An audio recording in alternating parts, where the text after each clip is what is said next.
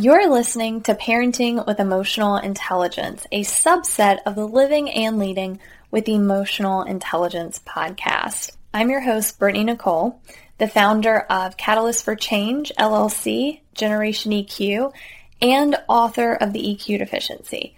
If you find the information in this podcast valuable and want to learn more about how you too can incorporate these essential skills in your family's lives, I welcome you to contact me personally and we can have a chat.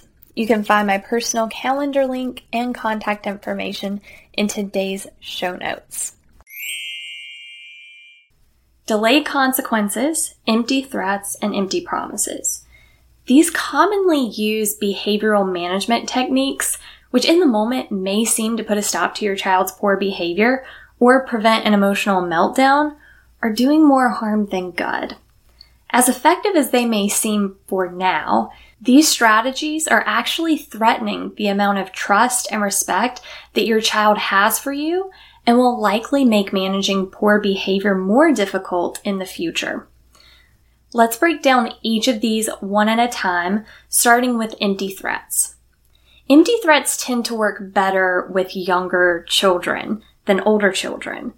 And that is not me endorsing this technique with younger children, but simply to point out that as your child grows older, they are more likely to become privy to your lack of follow through, so they no longer fear the fruition of the threatened consequence. For example, you might tell your four year old that if they don't stop doing whatever it is they're doing, that you're going to give their tablet away to a more deserving child. And this fear of losing their tablet forever may halt their behavior within seconds. Versus if you said, if you don't stop, I'm going to take your tablet away. They may still plead and act out because they know that when you say take it away, that that absence is only temporary. And if reacting and ramping up their negative behavior has proven to cause you to give in to them in the past, they may take that risk and act up. However, when you threaten to take something away altogether, they know there is more on the line and it's likely not worth rebelling against. And that increased risk of losing something altogether or more extreme types of punishment is why I believe these exaggerated tactics tend to work so well. However, if you employ this technique for the sake of trying to avoid headache or anxiety, it will likely create more problems and regret in the long run. On the more extreme end, empty threats can cause emotional trauma. While the threat may seem way too exaggerated for your child to believe in your opinion, to them, it may seem very real, especially if they're a young child. For instance, I once heard a mother say to her child that was throwing a tantrum in the middle of a supermarket that she was going to leave since he never listened and always caused her problems. She went as far as to pull out her cell phone and pretend that she was calling someone to take him away from her. After a hysterical and hyperventilating plea from the child for her not to leave and that he promised that he would be better, she dropped the threat. Even if she later told him that she never intended to leave him and let social services take him away, there's a good chance that that event left an emotional scar on that child. No matter how big or small, an empty threat can lead to resentment, a lack of trust, and or respect. I've mentioned this in previous episodes about how some parents will tell me that their child is more well behaved with strangers or with another parent or guardian than they are with them, and they just don't understand why. This is because this parent has likely used so many empty threats that the child has lost respect for them and no longer fears the conveyed consequences. Lack of follow through can also lead a child to believe that they are more in power and in control than the adult, which may cause an increase in poor behavior and rebellion. All you have to do to avoid the negative effects or consequences of empty threats is to just stop making them. Do what you say, say what you mean. And don't do or say anything that you will regret or feel like will cause harm, both emotionally or physically, to your child. Next, let's talk about delayed consequences.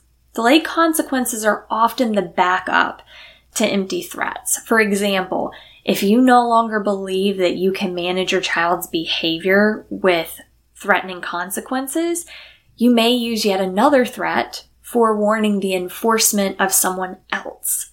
For example, the classic, you just wait until your father or mother gets home. AKA the person that they know doesn't play games and will enforce rules and punishment.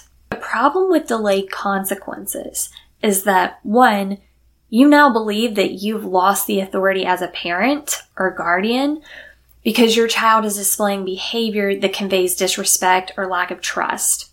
So you feel like you've lost control because in a sense you have lost the ability to influence your child. Number two, you are placing that responsibility of disciplinarian onto another person who wasn't present during the incident, especially if it happened at home. So they have no insight to the child's reaction, potential unmet needs, or fears, and are basing the consequences likely off of the other parental figure's perspective. And three, the child will likely experience more agony through anticipating consequences than the actual punishment itself. Poor behavior should be dealt with in the moment. And the last thing that I want to address is empty promises.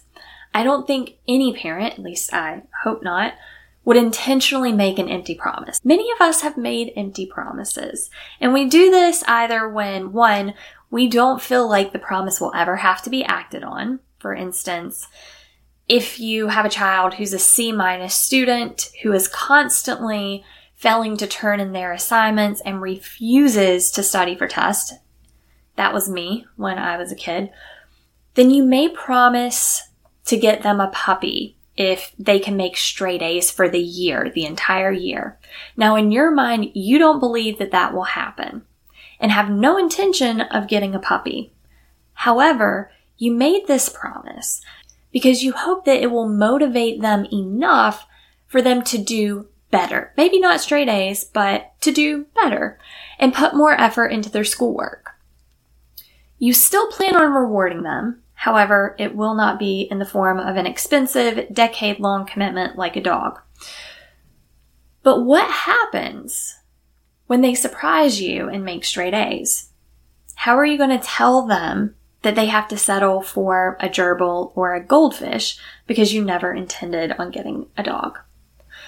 Another reason that we make empty promises is due to circumstances and priorities. Again, this is likely unintentional and we usually feel terrible about breaking our promises. However, it doesn't change the disappointment that the child or potentially someone else feels. A hallmark example is when a parent has to miss something important to the child, like a game or a recital, due to work, and promises that they'll make the next one, only to miss it again. When this happens over and over again, it can cause children to feel unimportant. It can also lead to distrust and negatively impact your relationship. And again, we don't just do this with children. We can do this with our peers. How many times have you committed to something and not followed through with it? I know I have. Again, not intentionally. However, when the time came to follow through, for me personally, in many cases, I was consumed with myself and my personal wants and needs. I told myself, ah, I don't feel like it. I really don't want to. Um, you know, I have too much to do. I would rarely have a good excuse for why I didn't follow through with my commitment. And why do I bring this up? Because we can put a stop to all of these empty promises, threats, and delayed consequences that are not serving us or our relationship with either our children or others. When we talk about emotional intelligence, it's important to be aware of these routine behaviors or habits and ask ourselves, what is our objective in regards to our techniques and strategies? Is it to teach a lesson Or is it to easily put a stop to bad behavior without putting any energy into trying a more effective long-term approach? Or is it to avoid disappointment and uplift others' spirits and provide hope through promising something that we may not be able to follow through with or choose to keep when the time comes? Emotional intelligence and more importantly, self-awareness, which is the foundation of emotional intelligence, helps us to become more attuned to the feelings and needs of ourselves and others by avoiding techniques that we've discussed today, which allows us to mitigate disappointment or aid in bad habits and poor behaviors. On the next episode of Parenting with Emotional Intelligence, I'm going to pick up where this conversation left off by talking about how to reverse the negative effects of empty threats and promises and rebuild that trust and respect with your child or anyone else for that matter. But until next time, until then, live and lead with an open heart and an open mind.